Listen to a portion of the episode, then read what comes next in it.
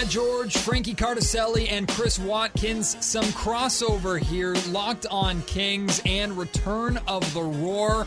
And we have a doozy of a conversation for you today. Two main different conversations surrounding your Sacramento Kings. Before we get into those, though, gentlemen, I wanted to start asking about the site that I did not expect to see this early which was Vlade Divac, of course, Sacramento Kings legend, but unfortunately, he's more known now as the general manager that really failed in Sacramento. He was sitting courtside next to Vivek Ranadive and his replacement, general manager Monte McNair, uh, the other night at the Golden One Center. I have no problem at all with Vlade coming, stopping by, and, and being in the Golden One Center, checking out a game. He has free tickets for life, as far as I'm concerned, with his jersey up up in the rafters. But I did not expect to see him, McNair, and Vivek together so soon after being or after stepping down from the job, I use air quotes there, stepping down from the job only what eight, nine months ago. Yeah, we're not even a full calendar year removed from uh, from him being quote unquote removed uh, from that position. Uh, definitely one of those things that seems like it would only happen to the Sacramento Kings. Like no other professional sports organization would have this kind of ridiculous that, story come out before. Has anyone? There's ever, no way. I mean, like, there's there's absolutely no way. I, I have never seen that in my own life, but it, it was cool because I don't think that many people that have become the GMs of a team are fan favorites with their jerseys in the wrap. I mean, they, that's happened before, but Vladi was a fan favorite. His numbers in the rafters, uh, what he stands for in the Kings organization and the Kings fan base is more than his five years as GM. Granted, there were some painful moments in those five years that we're going to remember for a while, but uh, when it comes down to it, even with the end of Petrie's tenure as GM into uh, Kings legend Pete D'Alessandro's tenure. I mean, they've all made plenty of mistakes. Uh, you think about Petrie passing on Damian Lillard for Thomas Robinson. You think about Pete D'Alessandro letting Isaiah Thomas go for a bag of corn nuts, and now you look at Vladi and his mistakes with Luka Doncic.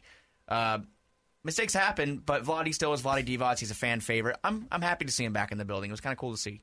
Chris, I thought it was interesting because you were at the arena capturing a lot of the pictures and video. I thought it was interesting after the game, a lot of uh, Kings personnel came up to show some love to Vlade, which is awesome. It was cool to see his former teammate and assistant coach Bobby Jackson come up to him. But then you saw Luke Walton come up to him, which Vlade hired Luke. Uh, and there's questions on whether or not Luke is going to be still the Sacramento Kings head coach by the end of this upcoming offseason. But you and I both noticed right away the first two people to approach Vlade after the game, Buddy Hield and Marvin Bagley. Buddy Hield, the man who Vlade paid, and Marvin Bagley, the man who Vlade drafted. Yeah, you really hit it on the head there. Um, just to take me back to to the day of, I mean, the second the game was, it was what a what did that game end up being like a twenty five to thirty point blowout, twenty eight. So you know, once once the the result of this the game was kind of established, the the story of the entire game. I mean, all anyone was talking about was Vladdy being there. So I knew that you know the second the horn went off, all eyes had to be on Vladdy. And uh, yeah, like you said, the first two people who came up was Buddy Hield, the guy who you know, just this time last season, uh, Buddy was, or I'm sorry, not around this time at the uh, at the start of last season. Buddy was uh, complaining almost on a on a daily basis about his contract. Uh, it was the talk of pretty much the whole beginning of the start of last season, and then uh, eventually got paid. And Marvin Bagley, of course, is the one that uh, that Vladi decided to pick over Luka Doncic. So that definitely did not did not go over my head. The fact that those two were the first uh, first to say give Vladi a very, very warm. And again, like like Hugs. we've been saying, there's nothing. Vladi deserves nothing. Vladi, by all intents and purposes, was the nicest guy every single day yeah. Uh, walking yeah, around that office. So it's no surprise that people are happy to see him. Which is, I even think what uh, Luke said in the post game. He was like, you know, I've known Vladi since the day I walked in the league, and I just can't help but when I see him to smile. So he, he just has that kind of personality. So I wouldn't expect anything less than the welcome he got, but uh, doesn't change the fact it was just it was just weird, and that also added to the the weirdness because then, I mean, I don't know if other people have done it, but also I for a little bit thought about, well, I wonder why Richaun Holmes didn't go and say hello and you know, De'Aaron Fox didn't go and say hello. Just, you know, I, am not meaning to uh, start any controversies, but I just thought that was interesting. Well, with De'Aaron Fox, he's actually no, he was there, wasn't he? Because yeah. he's now out of health there, and yep. safety protocols. Yep. Maybe they went in the back. We, we I'm sure, and yeah, I don't want to say that you know they hate Vladdy and definitely were cursing his name as he walked by. Though that those were the first two yes. guys to head There were people there. who were very excited to see Vladdy. Yeah, and Walton was a quick number three with Monte McNair just kind of standing over there in the background, like, well, um, it's my team now, guys. Hey, remember me over here? Which I thought it was interesting, Frankie. Like the optics of it is one thing of hey, the the former and the current general manager in such a short period of time being so close together and interacting together. But I'll tell you what concerned me about it the most, and I'm probably being over dramatic here, and, and I openly admit it, but in this entire period of Vivek Ranadive being an owner, he has had way too many voices. He's had way too many advisors. Vlade was an advisor before he became a general manager. So, as much as I'd understand Vivek and um, and McNair wanting to have Vlade over for some fun talk and some banter. And I, I imagine McNair took the opportunity to ask Vlade or has taken the opportunity to ask Vlade, hey, how would you handle this? Or, or what do you think of that? Because still, most of this team is Vlade's team.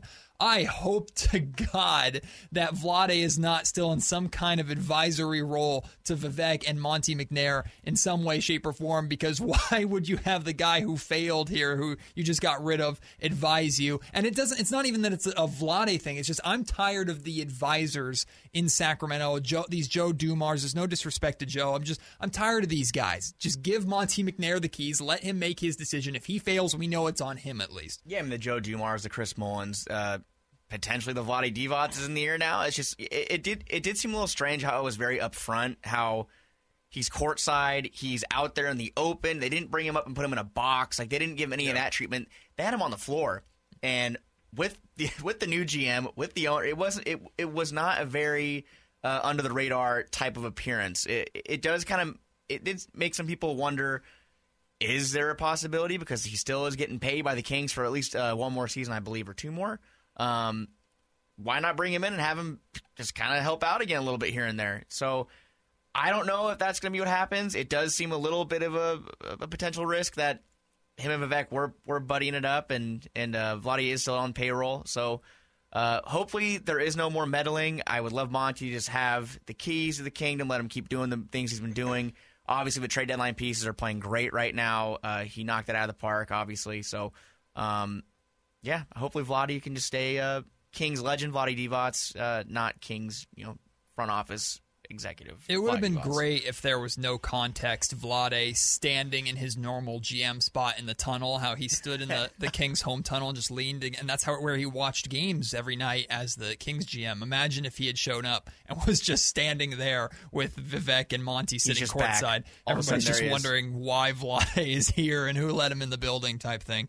Uh, but that that's going to transition us into the main two pieces of of uh, conversation that all three of us wanted to gather around uh, to to talk about, and, and, both of these are questions that I kind of threw out uh, on Twitter during that Kings blowout of the Oklahoma City Thunder. Unfortunately, that game could have been a lot more meaningful than it was after the loss to the San Antonio Spurs. But during this stretch where the Kings have won seven of ten, they're all of a sudden very successful, even with their significant injuries to Fox, who's likely done for the season, Barnes, who's likely done for the season, Halliburton, who we know is done for the season. This team is still continuing to win, and a lot of that has to do with the play of of the guys that are supposed to be second unit guys who are now getting some major first unit minutes. The DeLon Wright, uh, Chimezie Metu, uh, Damian Jones. I think Terence Davis has been fantastic. Mo Harkless had a great game against Oklahoma City. And depth is something that the Kings really struggled with throughout the season. So I threw the question out and I want to pose it to you guys and we'll talk about it a little bit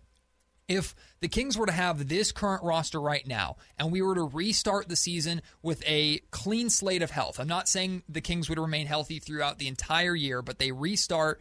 Uh, tonight is game one of the season. This is the roster, and everybody's completely healthy.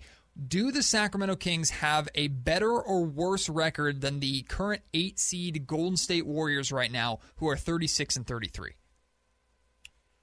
Frank, do you want to take that? I can take that first well, if you want. I mean, you can go for it. Yeah. Um, I I would say yeah. I mean, I think a big a big issue, uh, and if you go back and listen to a lot of me and Frankie's first couple uh, episodes of the season, we felt like our backup guard rotation was was a huge, huge sore spot, and I mean, you know, we it got a lot of the blame got put on Cory Joseph specifically, but um, realistically, Cory Joseph was just being asked a bigger role than what he was capable of providing, and I think if you have Terence Davis, uh, Delon Wright in there from Jump Street. I think that can for sure. I, I don't know if necessarily the Kings would be three games above 500. That'd be uh, I, I, can't do math right now. That'd be a pretty decent uh, swing in games, but at least be hovering. I would say they'd be pretty pretty firmly in the play-in game. So the reason why I picked the the Golden State Warriors is because they're in the final mm-hmm. actual legit yes, playoff, playoff seed. Yeah. So that's kind of what I'm basing it off. For the sure. play-in tournament is still a thing, and I, I like it. I hope they keep it around. But the Kings are obviously shooting to be one of the solid top eight teams that actually make the playoffs, and there's a pretty significant advantage to be Mm-hmm. seven and eight versus nine and ten. Yeah, yeah, definitely. Um, I mean, if you look at it this way, who was the replacements? It was Glenn Robinson III, Cory Joseph, and Nemanja Bjelica. So um, obviously the team was not playing well with those three on the roster. Look at what DeLon Wright, Terence Davis, and Mo Harkless have done. Uh, put that over a full season. They're 30 and 38 right now. I'd say, yeah, why not? I mean, minus the nine game losing streak, which has kind of been. Uh, Which one? which one? Yeah, a little bit of a black eye uh, on the on the season so far, both of them. Uh, but most, you know, more in particular, the, the nine game losing streak that happened shortly Recently. after the deadline. Um, the Kings have played pretty well. They've won five of six. They're looking for six of seven tonight against Oklahoma City. Um, the team plays well. DeLon Wright has been obviously a, a great, significant upgrade over Cory Joseph. Uh, Mo Harkless has re- revived his career. Terence Davis is showing potential to be a, a king for, for years to come. Uh, I, I would put them at least in the 9 8 range. Yeah, absolutely. They're 30 and 38 right now. You break up that nine game losing streak, that puts you at 33 and 35 alone. I mean, it's just, I, I, I like the potential of this team over a full season. I I look at this stretch of success that the Kings are enjoying right now, and I compare it to their two other solid stretches of success, and this one stands out in a major way to me, and I'll tell you why.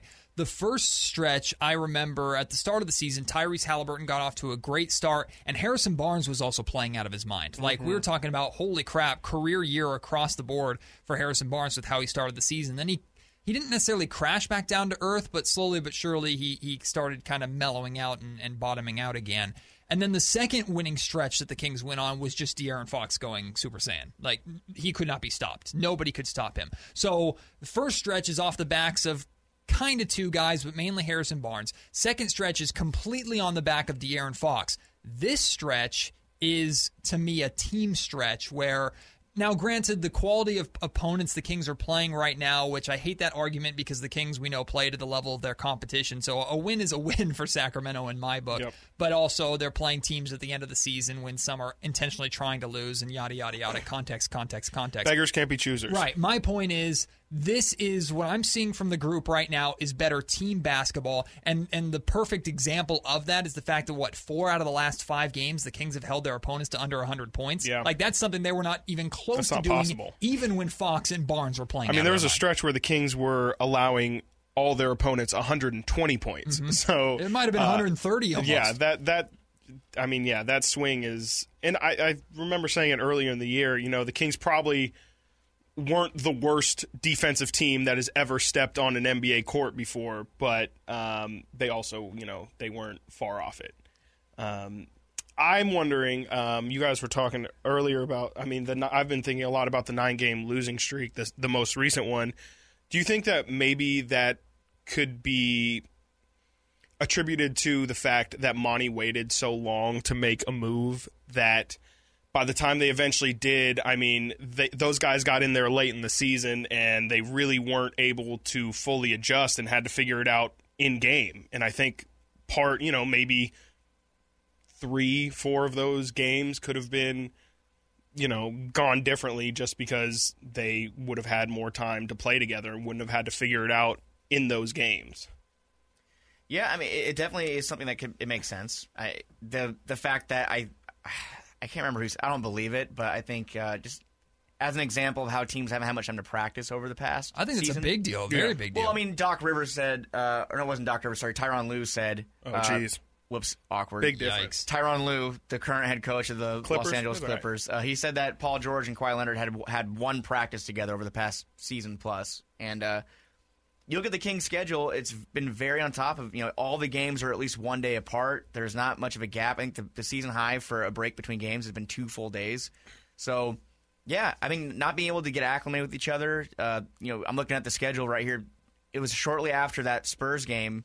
Uh, well, actually, it was actually the, the next game where that nine game losing streak started, and that was only a couple games removed from the trade deadline. So, um, the team was playing well, and again, if you had time to put a system in place and get these guys acclimated, which it seems like they have have gotten at this, point, this point, yeah. But also, you could mention the fact that you know, De'Aaron. The most important, the the team isn't there. I Yeah. mean, it's it's the rest of the guys, but it's great if the rest of the guys play together. I need the rest of the guys to play well when the guy is out there as well. And I think that's a natural concern with this win streak right now is okay, the team is successful, but De'Aaron is not there. Tyrese Halliburton is not there. Harrison Barnes is not there. And I would argue they're pieces- playing different way. I mean, Mm-hmm. uh DeLon Wright, me and Frankie talked about it last week. He's it's you know obviously the team is winning without him, and they weren't winning with De'Aaron Fox. There's not you know there's not a direct line between the Right. two, but um, there is something there, and I think it's the fact that DeLon Wright does do a better job, I would say, of making sure everybody's getting the ball. And that's, you know, De'Aaron Fox is a star player. He we want him. We have we begged De'Aaron Fox almost for a year to be aggressive and take shots and not not not not pass to his teammates, but really look for his shot above everything else. And I just think, you know, when DeLon's in the game, he's more of a facilitator for everybody. And I think that leads to more team success for sure. But um, you know, that's that's not necessarily gonna work when De'Aaron's playing as well. Before we move on to the the second part of our conversation, going back to your question, Chris and, and Frankie, you brought up practice time. And this is something that Luke Walton's talked about a lot. And look, this is an even playing field. Everybody's dealing with low practice time right now.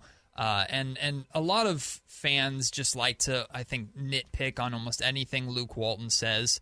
Uh, and I understand it to some extent, but I think Walton is 100% correct here. I mean, normally when you acquire players at the trade deadline, there is an adjustment period for them to come in, especially with the amount of impact players the Kings went out and got. I mean, how many have we listed? DeLon Wright, Terence Davis, Mo Harkless. That's a Uh, whole rotation. yeah, those three right there. They were, th- yeah, it's it's part of, it's most of your rotation that has to now adapt and adjust, and you're doing that without practice time. And Walton made a great point. I think he did it in an interview on Sports 1140 KHTK Shout out. with Doug Christie and, and Jason Ross. They asked him about that practice time, and Luke said, "Look, go back and look at the games after every single practice that we've had this year. There haven't been many, but in those games, the Kings have gotten off to good starts as a result of that practice time. I do think that's incredibly important, and, and I, I give Luke that benefit of the doubt there. But I think we would all agree, but and correct me if I'm wrong here, as as good as this team is playing right now, even though they're not at, at full strength, and as much as I like this depth, the Kings can't run this team back, right? They can't just run this group back, can they? Because all of a sudden I'm seeing people say, well, if Fox was healthy and, and Halliburton was healthy and Barnes was healthy, the Kings probably would have made the play in tournament and defeated the Spurs. I mean, I think that's a little bit of a reach, but are we all in agreement that you don't Yeah. run this team back, or would you consider it? Well, th- not this exact group, no. I mean, the one thing I'm looking at that is interesting, though, is this team has never played together, all together, fully healthy before. Because the last game where the the roster was fully healthy was the Charlotte Hornets game when Marvin Bagley broke his his his hand, and that was with Cory Joseph, Nemanja Bjelica, and, and those guys on the, Was on that the team the still. Charlotte Hornets game? The no, no, this is the one Oh, okay. before. Gotcha. uh, or this is the one after, shortly after, the one on the road where Marvin hurt his hand, Gotcha. and that was when the team was fully healthy. There hasn't been a game where De'Aaron Fox, Marvin Bagley, DeLon Wright, all these guys have been playing together at the same time. And while it's a nice thought to see how this team could do it all together as a whole, you have to think that one of Harrison Barnes, Buddy Hield, um, one of Harrison Barnes or Buddy Hield are probably not going to be here next season, or Marvin Bagley. So it's it's something we have to think about. I don't think running this team back is going to be the answer to solving the playoff drought. But hey, we can't deny the fact that the guys have been playing well over the past six, seven games. Even if even if it is the schedule kind of opening up a little bit, six out of seven or five out of six is still impressive. So let's wrap up with this quick exercise. Here's a list of players currently on the Kings right now, and we're going to decide uh, who's being kept and who is being moved, or the Kings are going to attempt to move. Should we do it one by one, or should we do just? Uh, I'll I'll read out the full list, and then we'll go one by sure. one. Uh, and uh, so the list is Buddy Hield, Harrison Barnes, Marvin Bagley, Richaun Holmes, Mo Harkless, Terence Davis, and DeLon Wright. I intentionally left Damian Jones and Chimezie Metu off there because they just signed new contracts. So I'm assuming that the Kings gave them those contracts with the expectation that they're going to still be around. So we'll start with maybe the biggest one this offseason, if, or if not second biggest to Marvin Bagley, and that's Buddy Hield. Moving him, keeping him, trying to make it work. Where are you guys at? You want to lead off?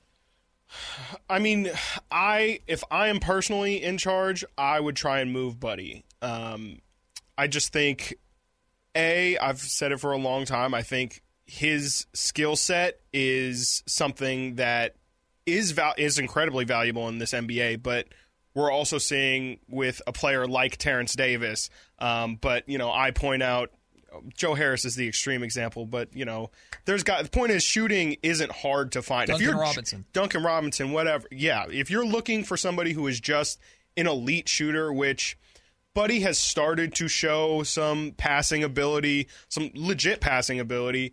Um, I don't know about playmaking ability, but he, he he'll find an open man. Um, Well, making smarter moves. He's making He's smarter make- for sure. That's yeah. that's the way of putting it. He's he's playing a lot smarter. He's giving a lot of effort defensively. Um, I wouldn't say he's a black hole anymore defensively. He's you know by no means a stopper. Point is, I would try and move on from him. I'm not entirely sure that's what the team's going to do.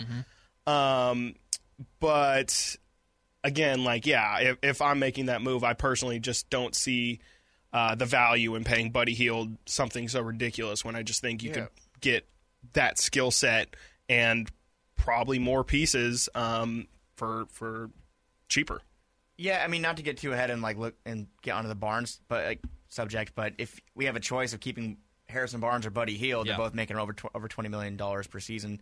Um, I'm I'm gonna go ahead and choose to, to retain Barnes and, and move Buddy. So I'd move Buddy just because we have two guards in the roster now in Tyrese Halliburton and Terence Davis, who I would be okay with running out. You know, in those minutes for Buddy, especially Tyrese. Obviously, he's, well, the, and he's the future. I mean, I think you can run a three guard with Delon as Yeah. well.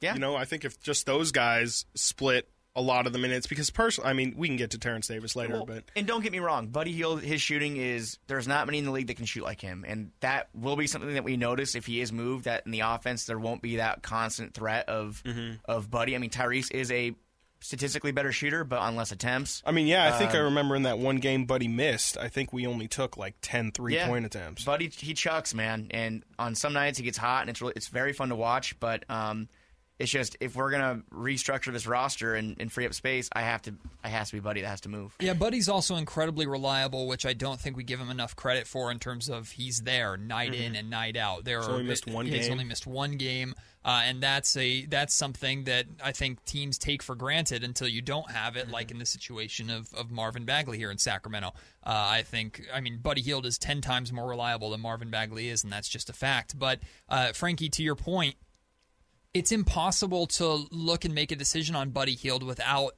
having others in mind, meaning the rest of the offseason moves in mind. And this is what I think works against, I guess, well, maybe against and for Buddy Hield the most is his contract situation. If the Kings are moving on from Buddy Hield, it's not not because they don't think that he could somewhat fit with this team, because I think he could be brilliant for this team off the bench as a backup for uh, for Tyrese Halliburton. But if you move Buddy Hield's contract, especially if you're taking on dead money or picks or something in return to where it frees up cap space, that's a different that affects what you do with Richaun Holmes. That affects what you do with uh, the rest of this list, really, and what you're going to try and do in, maybe the trade market and in free agency. Like Buddy Hield is eating up a ton of cap space, so it's going to be difficult, in my opinion, to move his contract. But if you can do it, you probably should for that reason. We're going to kind of speed up Yep. through more of these, but the next important, the second most important one is Marvin Bagley. And I'll start with this one because for me, it was move no matter what. And then his return happened. And I, I said it and I, I still say, I stand by him returning and playing in these games at the end of the season to me. It, I didn't see much of a point to it because he wasn't going to do anything, even with the great game against the Pacers. He's not going to do anything that is going to so drastically change the mind of GMs outside of Sacramento that they're just going to forget all of his injury issues and all of the baggage that comes with Marvin, unfortunately. It's not going to, all of a sudden, his value is not going to skyrocket because he's put up good numbers at the end of a failed season. But at the same time, I think Marvin has reminded me that he is still young. There is still a ton of potential, and there's no way in hell you move this guy for nothing. Just you don't do that. You don't just give him away for rags just to get him off your roster, which was a, a bit of a wake up call for me. So I would try to move Marvin and get something of value in return, something of a, a first round pick range or a young player in return range. But if you can't get that, you got to hold on to the guy. Yeah, I agree. I mean, the, the deal has to be right. That, that's the only way I make that deal at this point is the deal has to be right. Uh, he has one more deal, one more year left on his deal. I'm fully comfortable with him playing that out and seeing what happens in the free agent market next offseason if they choose to retain him. Uh, but he, he's shown, hey, he's 14 and 7. Every season of his career has been 14 and 7, 50% from the field. I'll, I'll take that any night. See, um, I'm glad that you guys didn't have the take that I have because I personally I would move him. I would package him with Buddy, and I think you can get something really, really, really nice with that. I think, uh, to your point, Matt, um, I had the same feeling about Marvin coming back. I was definitely like, what the hell is the point? Like, I don't want to watch this dude just go out there for 10 games and give half ass, you know, because, and I expected him to give a half half ass effort because the games were meaningless at that point, and he was pretty much being thrown out to it seemed just raise his trade value. Um, but he's came out and played his ass off and played great. I mean, he's he's had probably two of his best games of his career in this in this stretch. Um, but I just think at the end of the day, I think the Marvin Bagley experience is probably over here in Sacramento. I think it's it's played its course. Um, I just I don't see if you bring him back next year it's kind of just re-rolling the dice and hoping that this time. I mean, it's it's pretty One much just like your question Yeah. that you asked us before of like you know if this team rolls out next year, would would it be different? It's the same question with Marvin. If we roll Marvin out next year and he plays eighty games. Is is he happy all of a sudden? Is he you know is he back on the the Kings timeline? Because I think if you bring him back next year, you're not realistically expecting him to be part of the core. If he is, it's kind of gravy. Um, but I just don't think, like to your point earlier as well, I don't think you can rely on him I as a franchise. Yeah. It's of course going to depend on how the draft lottery shakes out, but I think the Kings could be very active trade wise on draft night. And Bagley and Buddy and even Barnes, who's next, might be the the pieces that are floated around in all these rumors on trade night, especially if Monte McNair wants to do what he said he was going to do when he came in and and, and keep his options open to acquire another star or star caliber player to pair with this current Kings core. We'll speed through the rest of these. Harrison Barnes, keep, move. I'm keeping him. I'd keep Keep. yeah. Have to keep. declining contract as well, so he just Right. keeps getting more valuable. But if you need to free up money and you can't move Buddy, Marvin, or I mean Harrison's going to be a lot easier to move. Yeah, Yeah, I yeah, mean, a lot the- of more suitors. The trade well. value has to be high, and, and I don't know who can replace Harrison Barnes realistically that can even remotely match that, you know, his contributions. So This one is is very important too. Richaun Holmes. I mean, a lot of it depends on how much money the Kings can free up, but we don't even know what Richaun Holmes' value is. He's a top priority for me to keep if I'm Sacramento, but you also, I mean, you're you're kind of at the mercy of the market.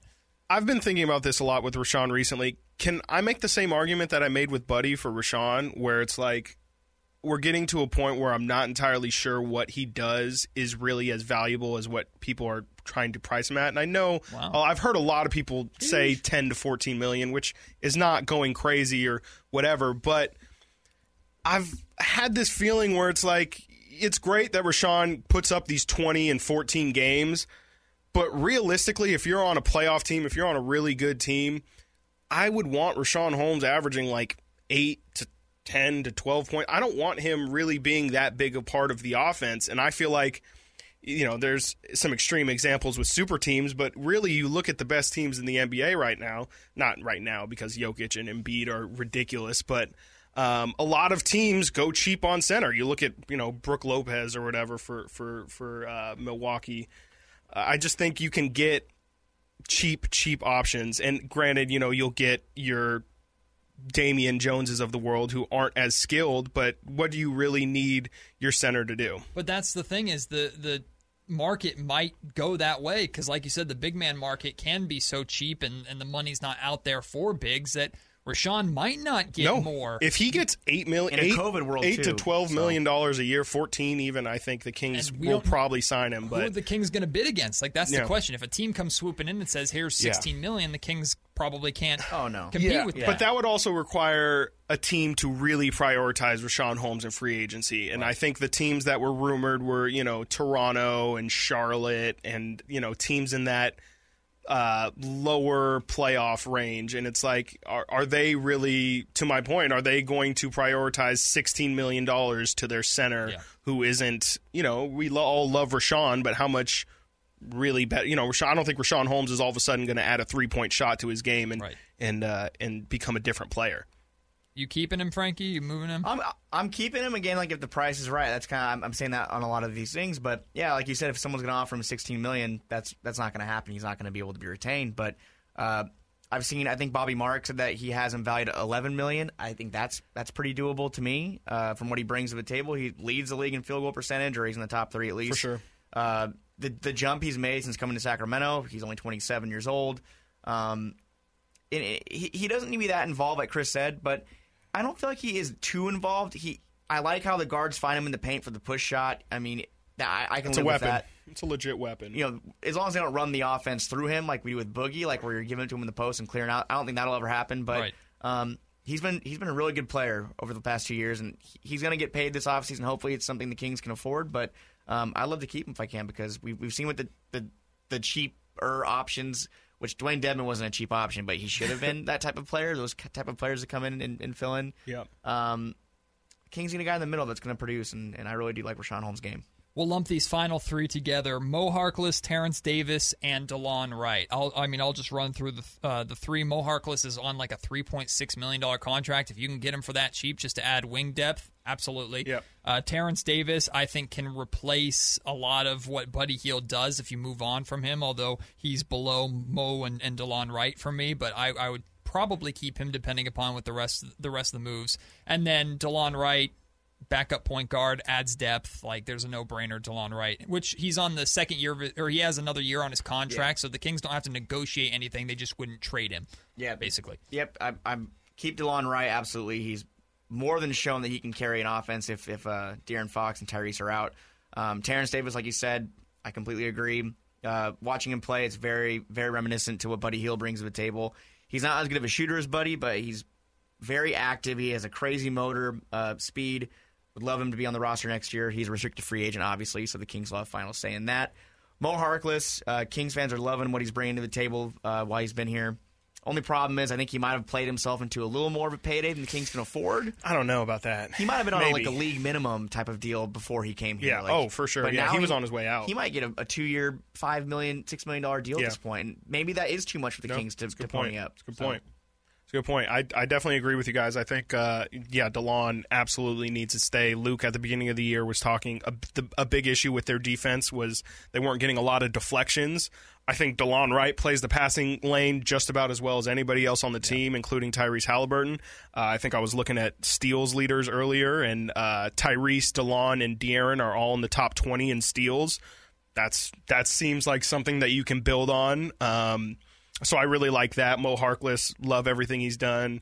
Um, you know, especially if we can get him at a low number. Terence Davis, I agree with you, Matt. I think he can do a lot of the things that uh, that Buddy can do in terms of replacing what Buddy could do if we do move on from him.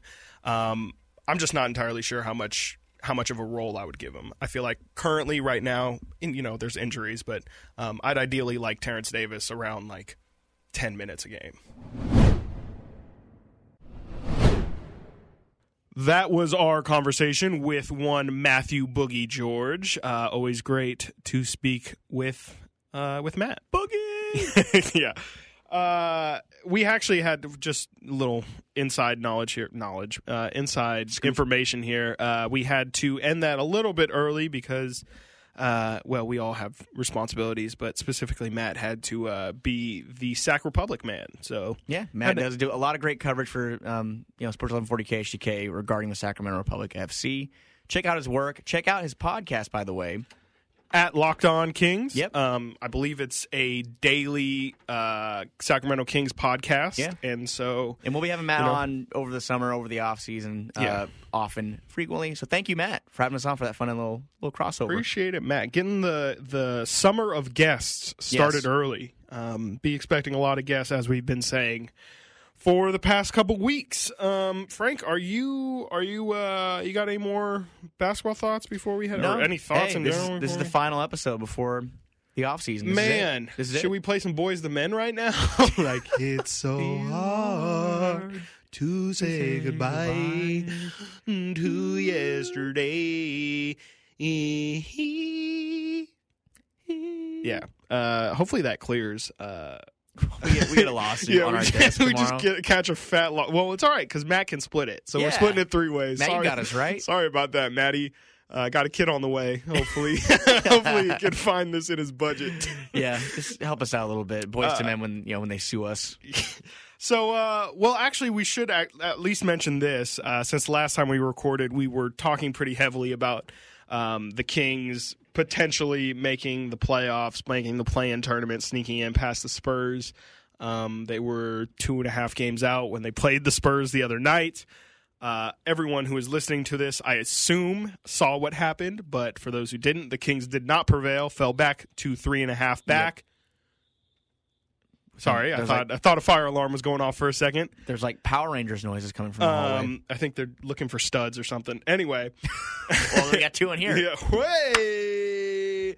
Thank you guys for listening. Still, All right. um, because we are clearly on one. Um, I lost my train of thought, but uh, no, just like yeah. they lost the Spurs. oh, they lost to the Spurs. Are now two and I think they're two and a Uh, half. the back. Spurs beat Two- Milwaukee yeah, last they night. beat Milwaukee. The Kings have beaten OKC. It doesn't matter really. Uh, the Spurs would still have to lose out, and I believe the Kings would have to win out the rest of their games. It's it's done. Yeah. It's over. So I don't think anybody should really uh, put any stock into the Kings making the playoffs. And De'Aaron uh, Fox is done. Tyrese yeah. Halliburton is done for the season. Harrison Barnes. They're all going to be shut down. It would not shock me if they shut down Buddy or Marvin.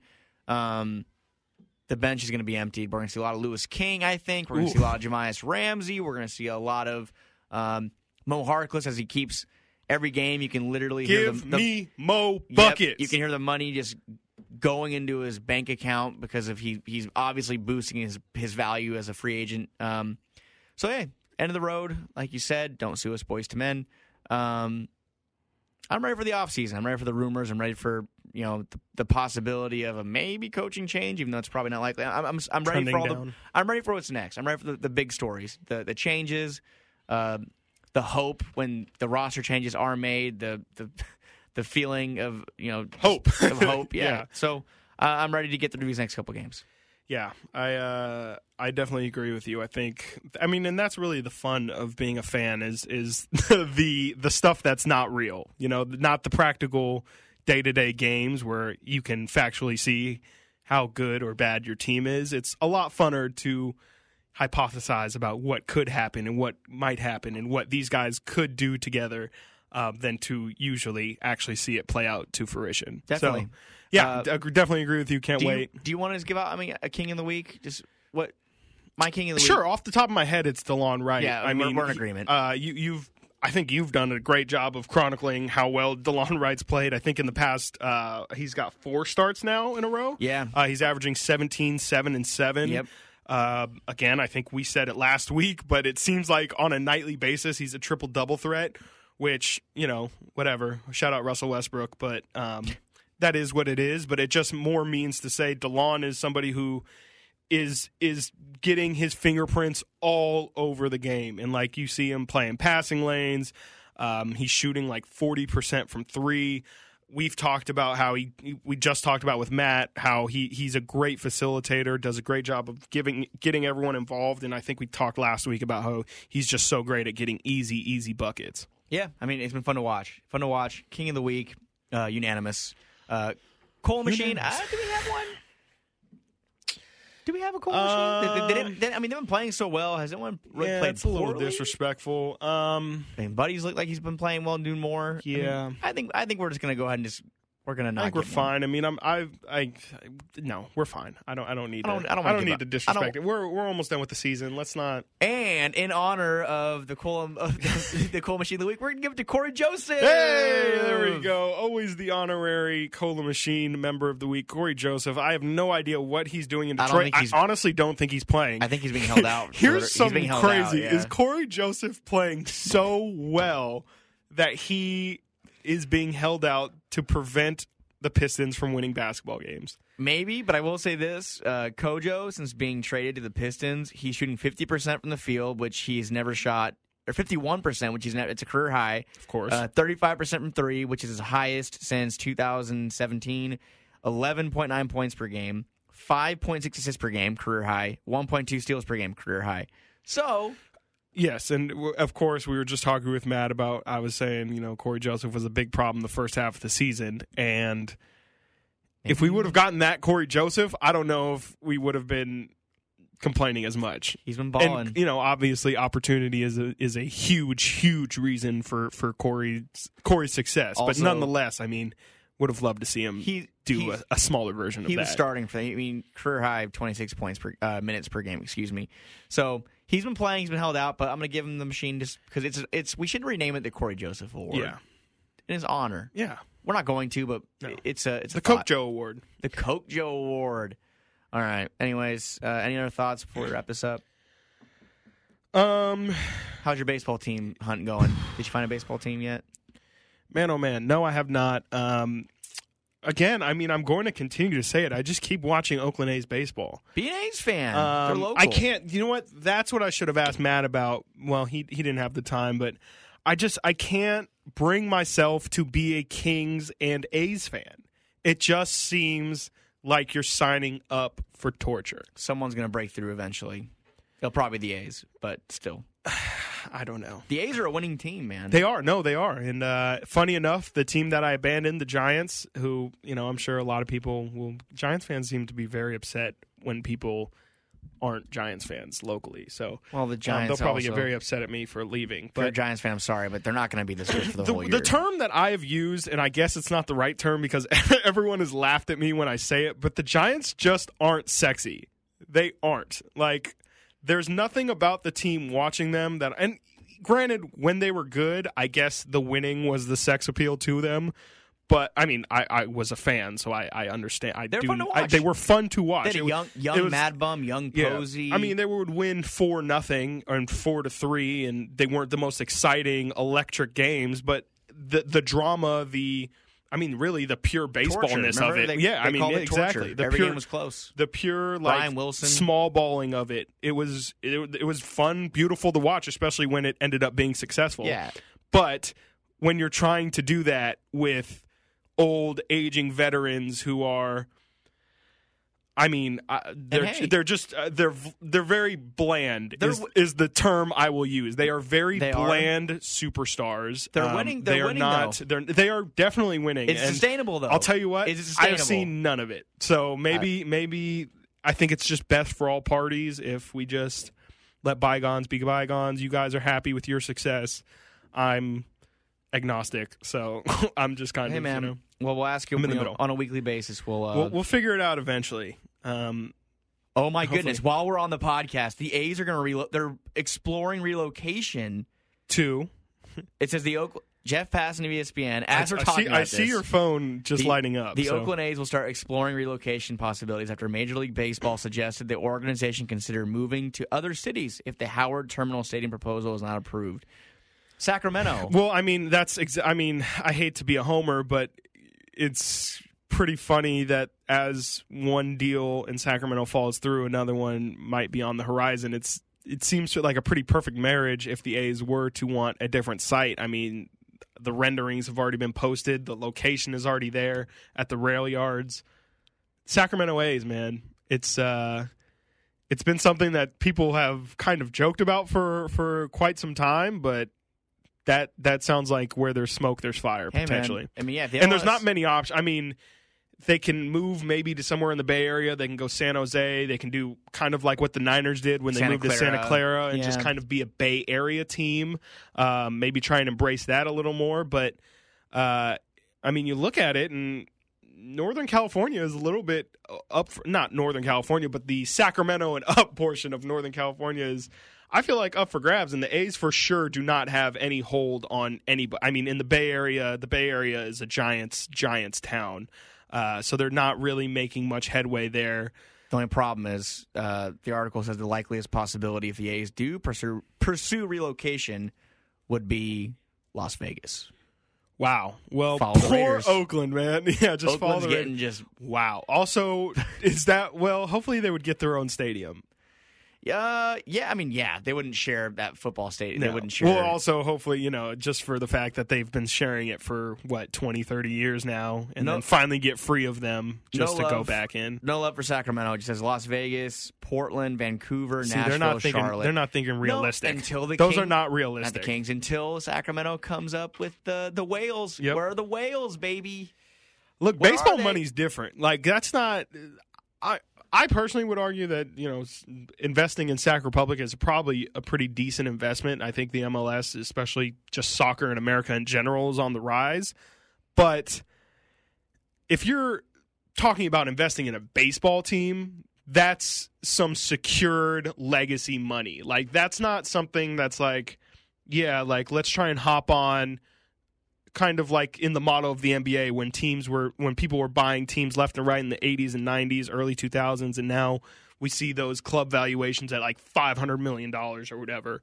So it's not one of those things. You're going to be paying up front. Well, you'll probably be paying the least you could possibly play for a baseball team Yeah. with the A's, but I'd imagine sorry. what do you think that goes for? Well, also they're not even saying they're selling the team, right? That's No, that's not part of it. This It's is just a very relocation. new report. There's a lot that's going to come behind this. I'm sure Yeah. that that deal also still could happen. The Howard Terminal. I mean, it should it should happen. Like I think I would think so. there's I mean, a lot of you know.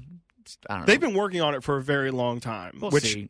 I mm, I don't know. The fact that that report does come out though does make me skeptical. I mean, you, you if things are going well, you're not going to uh, you're not going to be dropping reports I need about. to read more into it. Yeah. But also, uh, side note before we end this episode, um, uh, Ben Affleck and J Lo are back together. Apparently, Oh, your boy, A-Rod. Alex Rodriguez. poor guy. Gosh, another loss for the T- Yankees this year. Bro, My T- goodness. TMZ asked him, "How do you, how are you after the Jennifer Lopez and Ben Affleck vacation?" Do you know what A Rod said back to them? Broken.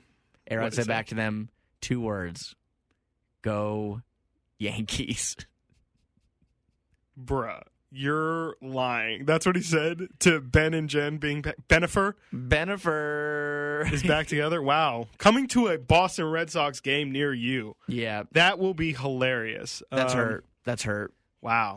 Anywho, Hurt people hurt people, man. hurt people. The A's might move. Uh, A Rod is is is very upset, Yeah. down in the dumps. J Lo's back with Ben, and the King season ends next week. So Things are the world is getting back to normal, the, yeah, the, the world was healing. Yep. Sunday night, King season will be over. Chris will be in attendance. I'll be there tonight for my last game uh, in person, and we will uh, we'll see you guys next week with special guest J Mars. Mars. I was like, should we maybe like just like cut it right there and just Yeah. not have people know? Who maybe we'll do that. Maybe I'll just like maybe I'll blank that out. Maybe we'll blank that Yeah. out. Yeah. No, Well- J Mars deserves some love. well, now I'm not okay. Yeah, shout out Jay. Don't- Jay's going to be be- joining us next be an week. ass. Uh, uh, Jay of the uh, Carmichael Dave Morning Show with Jay Mars. I'm going to start adding Yep. in. I do the every day with. when I Yeah. schedule because Jay's literally he's the, the co-host. The guy Yep. deserves some love. Yep. So We love Jay. So, we love uh, Jay, and uh, we love you. yes, we do. Um, so, with that love, uh, take it, bottle it, enjoy it, spread it. Um, love, not anything else. Okay. But um, yeah, we should definitely end this episode now. Okay. So, for Frankie Carticelli, I am Chris Watkins. For Matt George as well, who joined us early, earlier. Thank you, Matt. Um, this has been the Return of the Roar podcast. Shout Thank you all. Pfizer. Shout out Pfizer.